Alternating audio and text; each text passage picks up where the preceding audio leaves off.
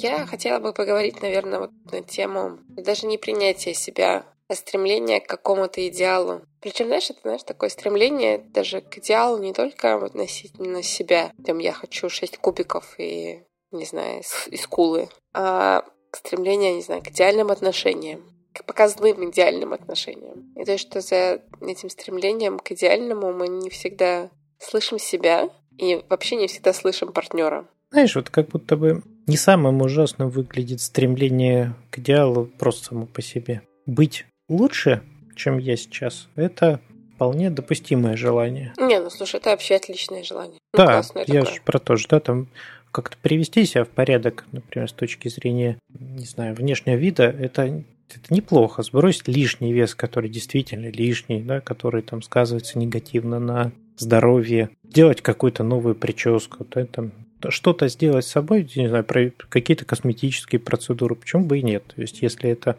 как-то делает жизнь лучше и доставляет удовольствие, это понятная история, да? Проблема появляется тогда, когда человек про себя и про других, ну, больше про себя, конечно, с точки зрения психологии, начинает думать, что вот до того, как я дошел до вот этого идеала, то есть вот этого странного идеального состояния, прекрасного, чудесного, которое, в общем, вот так или иначе, положа руку на сердце, мы никогда не достигнем.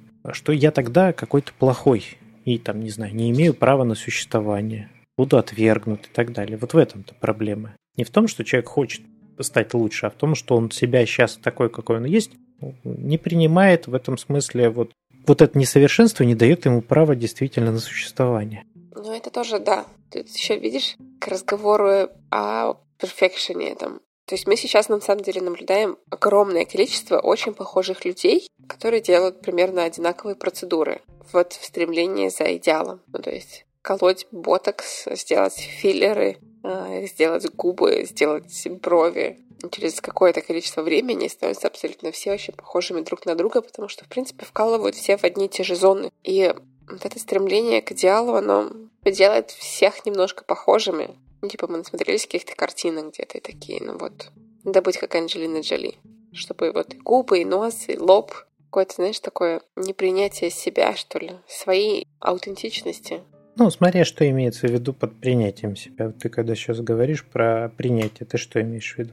Блин, хороший вопрос, понимаешь, видишь, сейчас можно все поменять, то есть я могу сказать, я не знаю, мне нравится мой нос с горбинкой, но при этом для кого-то это такая проблема, что лучше пойти и убрать эту горбинку, и он будет чувствовать себя намного лучше. И не заставлять его жить с какими-нибудь шрамами, я не знаю, с чем-то, с чем ему невозможно жить. Я почему спрашиваю? Потому что оно, это слово часто используется сейчас, ну, в такой популярной психологии, что ли, да? И, похоже, очень разные туда смыслы вкладываются, когда про это говорят. Ну, то есть, смотри, я вот думаю, что ведь зачастую, когда начинают говорить, что ты себя любить должен. Вот принятие себя, это означает, что ты должен себя, вот все свои вот эти проявления ты должен любить. А это такое, другая крайность. Ну, если раньше ты считал себя невозможным, ну, не давал себе права на существование вот с такими проявлениями, то теперь от тебя современные тренеры, гуру, коучи, психологи зачастую начинают требовать другую крайность. Теперь ты должен себе это полюбить. Я думаю, что на самом деле здесь больше речь идет о таком спокойном какой-то, более спокойном отношении к тому, что в тебе есть. Когда ты говоришь о том, что ты принимаешь себя, ты можешь, ну, хотя бы для начала точно переставать с собой как-то по этому поводу сражаться. Ну, вот враждовать прям, пытаться искоренить что-то в себе. То есть для начала просто признать, что у меня вот это есть.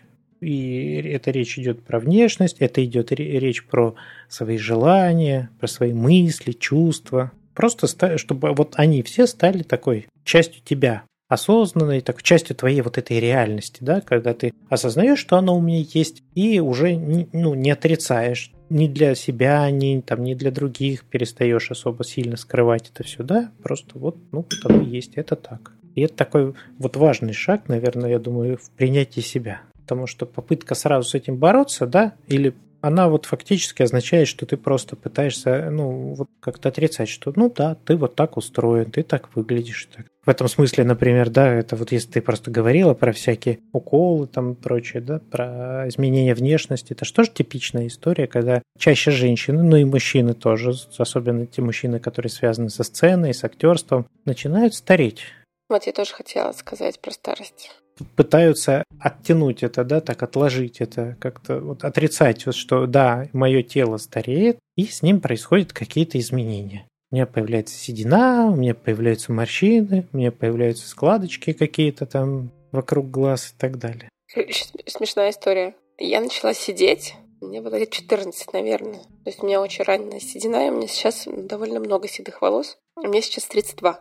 Ко мне подошла соседка. Она живет в соседнем, не знаю, как это здесь называется, в соседнем юните. И такая: «О, Саша, я заметила, что у тебя седые волосы». И я такая стою, думаю, какой странный диалог. Первый раз со мной такое происходит. И она такая: «Ты давно начала сидеть?» Я такая, в 14. Все пытаюсь понять, куда это все идет. Но потому что здесь соседские отношения, это ты вроде такой разговариваешь, но не то чтобы о важном, а личном. И она такая: «Ты не красишься?» И я такая: «Нет, я не крашусь». Она такая: «Вот». И я тоже. А ей, я не знаю, лет 60, наверное.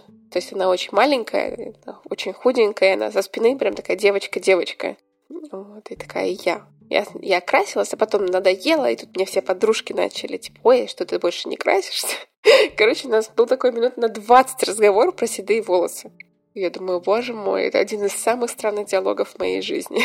И думаю, если бы я не принимала свои седые волосы, то есть мне абсолютно все равно, они мне не мешают, мне не вызывают никакого дискомфорта, я наоборот жду, когда они мне все станут седыми, и будет супер классно. Я прям жду. То меня бы, наверное, перекрыло. Я такая: боже мой, какая-то незнакомая соседка подходит и говорит, что у меня седые волосы, нужно что-то срочно с этим делать. В общем, я тут говорю про какую-то уверенность в себе.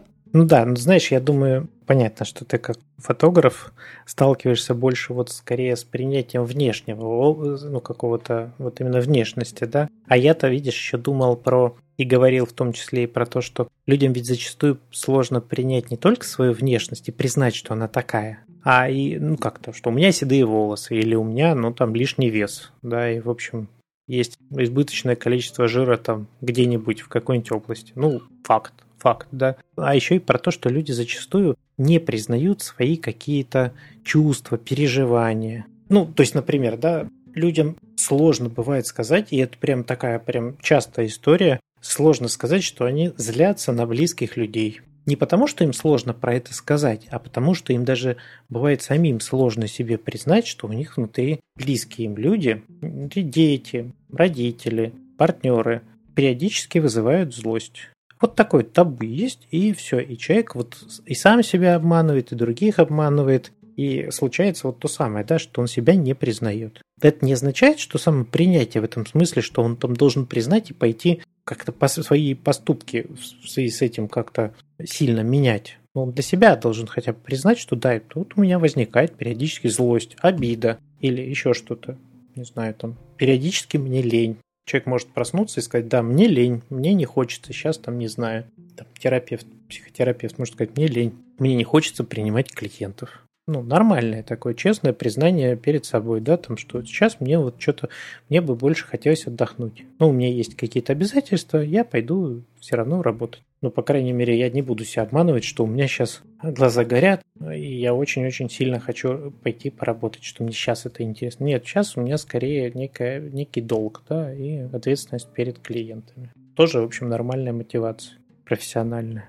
Я скорее еще признание своих каких-то внутренних состояний, которые мы тоже иногда не можем признать. Это же связано, смотри, ведь сложно признать, что я седой, или толстый, или временами бываю какой-то очень некрасивый, делаю гримасу какую-то, И точно так же сложно признать, что я внутри тоже могу быть злобненьким, ленивеньким. Это я сейчас уменьшаю, конечно, но я так скорее толстеньким, внутри, вот в это, в смысле этих своих переживаний, что я могу быть мстительным или еще каким, или что я могу быть слабым. Потому что меня внутри иногда так бывает, размотает, А я себе не нравлюсь таким. Я же хочу же вот внутри быть таким же красивым, как хочу быть снаружи.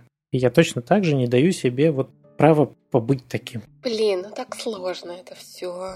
Оно же прям вот одно за одно цепляется, да? Ага. Понимаешь, вот у меня сейчас появилось ощущение, что как будто если ты легализовываешь какие-то такие слабости и эмоции, то ты сразу же легализовываешь нежелание меняться. Но серии, ну вот я, не знаю, злая, завистливая, и поэтому зачем там мне заниматься собой? Кому я такая нужна? И так сойдет. Я не знаю, как будто бы вот какая-то такая легализация этого тянет за собой что-то еще. Ты знаешь, как ни парадоксально, легализация вот этого, она именно и позволяет изменить. Ну, потому что если я про это не говорю, то я и не могу это поменять. А если я в себе это признаю, то у меня как раз есть шанс начать как-то... Ну, то есть смотри, я не могу побороть или как-то преодолеть какое-то чувство, реальность которого я отрицаю. Подожди, вот смотри, ты сказал побороть. Вот когда я говорила про легализацию, я не говорила про побороть. Ну, то есть у меня не было этого понятия. То есть я не думала про борьбу с чем-то. Я думала именно про легализацию, про принятие себя завистливой. Ой, сплетницей. Я сплетница. Здравствуйте, дорогие слушательницы. Меня зовут Саша, и я люблю сплетничать. Ну, я просто исходил из вот этой идеи, да, что если я хочу... Ну, то есть что ты сказала, что если я легализую, то я такой и останусь. Как бы я в этом так и завязана, правильно? За этим стоит идея, что я хочу с этим как-то побороться, я хочу что-то в это изменить. Ну, я скорее сам внес это слово, да, но я просто развил эту идею, да, что ты не можешь с этим побороться и это изменить, пока ты не признаешь реальность этого. Так мне понятнее эта идея. Что мы с кем-то недавно обсуждали отношения, и девушка была не очень удовлетворена своими отношениями, потому что она хотела, чтобы они были чуть более идеальными. Ну вот, не знаю, чтобы он больше дарил цветы, чтобы они что-то больше ходили на какие-то свидания. И я говорю, а ты что для этого сделала? Ну вот, чтобы твои отношения были другими. Я такая, в смысле, а что я могу сделать? Это же он должен делать. Я такая, ну он-то должен что-то делать, но ты же тоже что-то должна делать. Можно же классно себе такое, типа, хей, девчонка, а ты вообще что для этого сделала? Чтобы у тебя было другое тело, чтобы у тебя были другие отношения. Ты принимаешь вот эту свою ответственность, свою часть ответственности. То есть ты спишь 8 часов, ешь правильно, не знаю, занимаешься 2 раза в неделю спортом. Именно, смотри, да, это как раз то самое. То есть, если уж мы заговорили про внешность, то действительно для того, чтобы... Ну, то есть, давай сейчас шаг назад, что вот когда я говорил про принятие, принять это не означает полюбить. Это просто признать, что это так. Ну, то есть, посмотреть правде в глаза. Что это реальность такова, да. Правде в глаза, его мы не избегаем этого факта, мы не отрицаем его, мы не пытаемся про него не думать и так далее.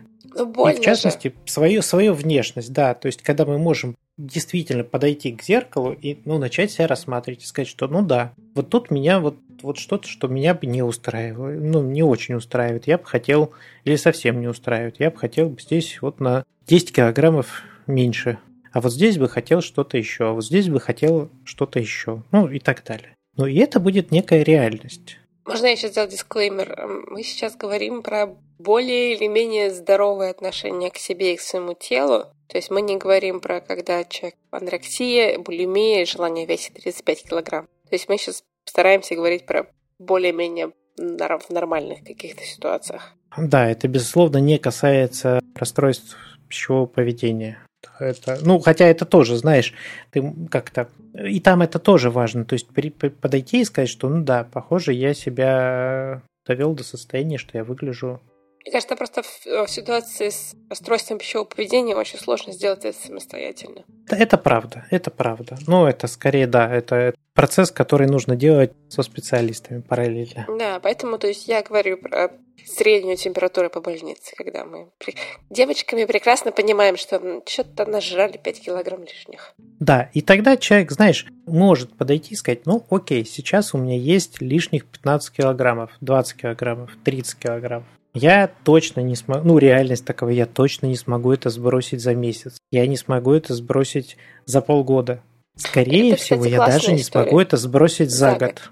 Это классная история, то есть, когда возможно, я смогу сбросить за 2 года, да. Угу. К телу, вот с этой стороны, да, у меня есть, 10 лишних килограмм, И эта история не про месяц. Это история про систему по жизни, что я сейчас себе выбираю новую жизнь, новую реальность, которую я хочу себя в будущем, грубо говоря. Я сейчас выбираю себя здоровую, худую, но в будущем, потому что мне к этому надо еще идти. Мне над этим надо еще работать. Ну, по крайней мере, я попробую это сделать, да. Но сейчас реальность такова, что мой вес, он, например, больше, чем мне нравится. На 20, на 30 килограммов. Но я же и сейчас хочу нравиться, и сейчас хочу быть красивой. Но что я могу тогда сделать, да? Какую одежду я могу? Это можно сделать, вот реально это можно сделать только в том случае, если ты смотришь на себя и говоришь, что да, это так. Вот мне вот это надо, например, как-то сейчас, ну, скрыть, а вот это подчеркнуть той же одеждой, да, потому что, ну, я правда хочу быть красивой, привлекательной. И так, ну, это же тоже возможно сделать, только признав, что вот, ну, да, у меня есть какие-то особенности моей фигуры, с которыми я собираюсь что-то делать, но это будет длительный процесс. Который лично я в себе не принимаю, то есть, который лично мне самой не нравится. Ну, не то, что не принимаю, они мне не нравятся. Я их принимаю, они есть, они по факту есть, и я понимаю, что они есть, да, и у меня есть планы, что я с этим... И опять же, эти планы я могу выстроить только в том случае, если я знаю про себя такую. И понимаю, что, ну да, вот я знаю как-то, каким образом я до этого себя довела, да, например. Ну, я тогда могу понимать, что мне дальше с этим делать. Все эти изменения возможны только в том случае, если человек перестанет себя... Ну, во-первых, как вот бывает такое, знаешь, у меня были такие клиентки, которые говорили, что да, они не смотрятся в зеркала. Ну, типа годами.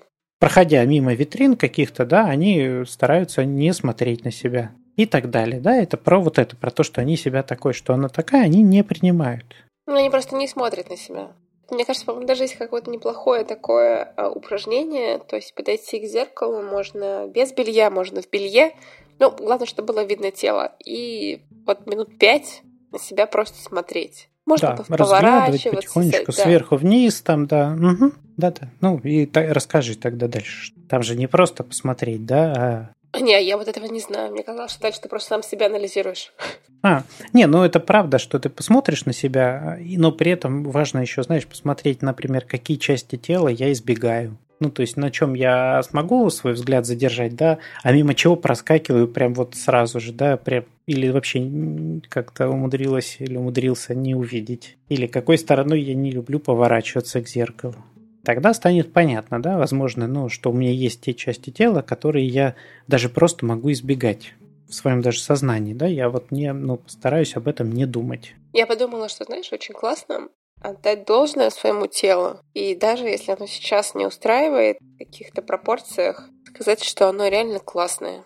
Ну, подумать о нем хотя бы, что оно классное.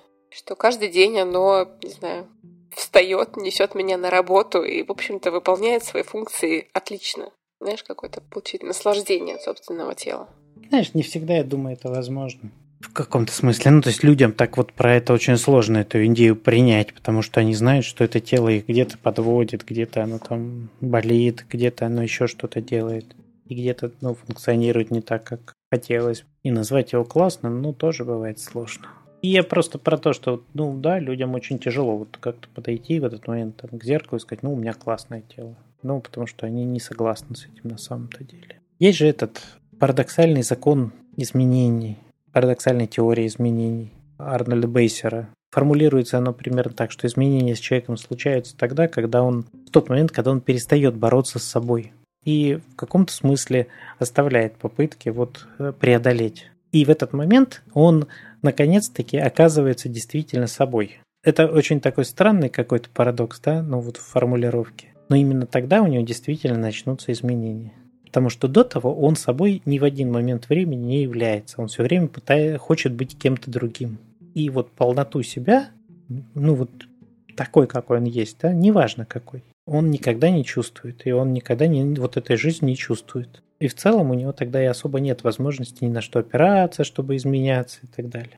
Но к этим изменениям нужно быть готовым. То есть, мне кажется, знаешь, какая-то есть точка невозврата. Это такой вот, как было, больше быть не может. Смотри, я вот это же еще про что? Как-то вот если отказаться от вот этих попыток такой, знаешь, яростной борьбы и желания себя преодолеть как-то, то человек, ну то есть Как выглядит обычно это, да, у человека, вот, когда у человека это здоровая штука, да, человек там что-то там занимается саморазвитием, у него все нормально, он там говорит, я учу английский язык, хочу его выучить, и учит этот свой английский язык. Проблемы-то всегда возникают в том случае, когда человек ставит себе вот эту вот какую-то задачу, я хочу выглядеть там, весить 60 килограммов, да, при весе 100 килограммов, я хочу еще что-то. У него это не получается, но задача-то поставлена, он уже себя вот идеализирует, и пытается, ну вот в этом виде, в этом образе, да, он для него идеал, он к нему он пытается бороться, но фактически при этом у него не получается, он ему не соответствует. И человек что делает обычно в этом случае? Как ты думаешь? Ну, когда вот у человека не получается, только что он себе наметил. Не знаю. Тут либо опускает руки, либо в 2 раза сильнее старается. Нет. Самая-то проблема, когда он начинает себя гнобить за это. Он начинает себя винить, он начинает себя критиковать, он начинает себя, ну, вот прям сильно ругать за это. А это очень, ну, такой вредный процесс. Когда вот я там не сделала упражнение, да еще и пирожное съела. Я себя поругаю из-за того, что упражнение не сделал, из-за пирожное, и вообще поругаю. А толку? В каком-то смысле, как ни странно, знаешь, полезнее признать, что да, я ленивая жопа, которая любит пирожные и не любит спорт. И это не означает, что надо в этом месте остановиться и замереть, да? Но это означает, что да, ну, по крайней мере, можно перестать себя за это ругать и просто признать факт, что я не люблю спорт, я люблю пироженки. Это факт. И теперь, когда ты признаешь этот факт, во-первых, у тебя дофига энергии вот этой освобождается, ты перестаешь себя ругать, перестаешь себя винить. И теперь ты можешь, исходя из этого, ну окей, вот факт, что я теперь могу с этим сделать? Ну да, мне придется есть пирожные, ну потому что я их люблю, я не буду от них отказываться. Но тогда бессмысленно, похоже, занятие там, спортом, потому что, ну, мне он не нравится. Ну, тут я считаю, что можно найти свой спорт. Ну, то есть, очень много видов спорта. Вот, и хотите, тогда можно думать. Разный. Возможно, я люблю танцы.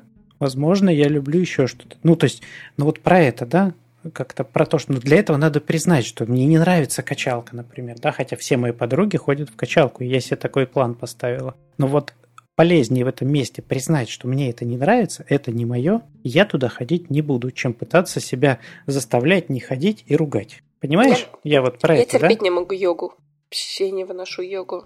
Я, знаешь, как себя долго заставлял на нее ходить вообще. Вот, вот. И вот этот шаг вот в этом месте, что это не мое, я это делать не буду, и это факт, он просто важен. Вот не проскочить как-то, да, там, не зависнуть в этом, а именно вот сказать, ну да, это не означает, что я теперь опускаю ручки и ничего не делаю. Но это все равно важно. Признать, что вот так я не могу, так мне не получается. Так я не справляюсь.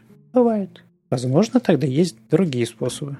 Ну, то есть тогда появляется возможность поискать другие пути, как минимум. Но это я все еще пока, знаешь, слегка конфронтирую с твоей идеей о том, что если я это признаю, то я тогда, то сия пучина поглотит меня навсегда. Это же моя идея жизни.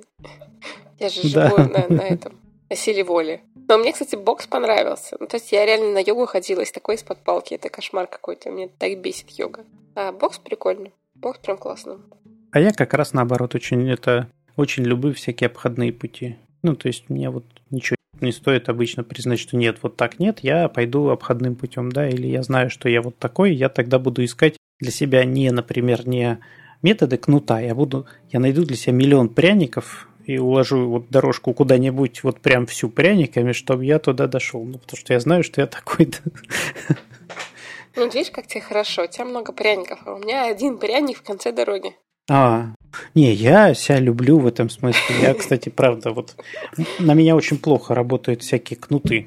Они могут, одномоментно сработать, я могу там что-то, не знаю, испугаться, например, да. Но в целом, в долгосрочной перспективе вообще не мое. То есть я очень быстро перестаю испытывать, у меня уровень мотивации снижается очень быстро в этом случае. Мне как раз важно иметь эти положительные подкрепления регулярно, те, которые мне нужны и так далее. Вернемся к вопросу. Ну что, девчонка, что ты сделала, чтобы было по-другому? Его очень тяжело себе задать. Взять ответственность.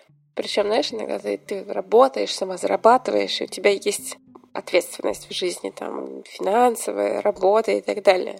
Но иногда то, что касается тела, то есть самой себя, причем в это входит, там, не знаю, и ногти, волосы, и одежда. то, что касается отношений, то есть вот здесь часто это бывает такое принимающая позиция, что ли, я не знаю, ожидающая позиция. Ну, то есть сейчас вот кто-то сделает, я подумаю, кто-то догадается, или ничего нельзя изменить. Ой, это, кстати, забавно. Ты вот сейчас про девушек говоришь, а я подумал, что это же мужская тоже может быть позиция, в том числе и про внешность. У мужиков есть такая чудесная, это, знаешь, как-то способ пострадать, что девушки выбирают красивых, накачанных парней. Согласна. А я вот не такой, но зато я же умный, да? Вот почему они на меня не смотрят? Ну, если ты знаешь, что они выбирают красивых, накачанных, и это такая особенность вот действительно там первого выбора, ну что часть девушек точно выберут по внешности. Для части это не так важно. У них другие там системы ценностей и еще что-то, но часть точно так выберут. Ну, если ты хочешь, чтобы тебя выбирали, ну, сделай что-то для этого. Сделай хорошую прическу, пойди купи нормальную одежду, приведи себя в порядок внешне, да, сходи в спортзал. В конце концов, понятно, что не сможешь изменить там свою фигуру, рост, ну, принципиально, да? Ну, ты можешь что-то для этого сделать? Ну, постриги, в конце концов, ногти. Помой руки. Шансы резко увеличатся, да? Да. Я согласна, кстати, не всем девушкам нужен типа Арнольд Шварценеггер. Просто хорошая форма, наличие мышц, отсутствие пивного пузика. Это уже шансы на успех очень сильно увеличиваются. Ну, для некоторых девушек, для некоторых наоборот. Ну, не суть важно, да, то есть скорее вот про это, да, если ты хочешь, чтобы тебя выбирали те девушки, которые фанатеют по ЗОЖу и спорту, окей, ходи в спортзал, и тебя будут выбирать. Там даже шанс познакомиться будет очень высокий. Да, это правда. По-моему, это очень логично. И либо тогда говори, что нет, это не мое, и в целом меня тогда устраивают те девушки, которые будут выбирать не по внешнему виду, а по уму. Ну и признать этот факт, что меня выбирают по уму, а на внешность я как-то забил. И найдется кто-нибудь. Найдется, безусловно, и, может быть, это могут быть хорошие отношения, но это как раз, опять же, про некоторое признание, что да, для меня это не так важно, я не хочу на это тратить время, силы, и признаю, что, скорее всего, меня и выберут тогда за другое. Скорее всего, мне никогда девушка не скажет, что она, так вот, очаровалась моей внешностью, Я же не кусок мяса, на меня надо смотреть на личность, так что тоже все хорошо. Ну что, записались? Да, записали.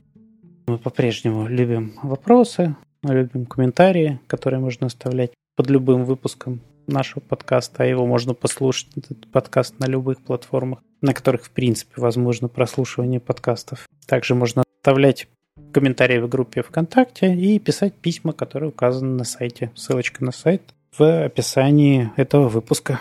В общем, нам очень интересно ваше мнение. Как вы думаете, насколько сложно взять ответственность за себя в собственные руки и начать действовать? И принять себя. Спасибо, что слушаете, и до новых встреч. Так, как раньше говорили, до новых встреч в эфире.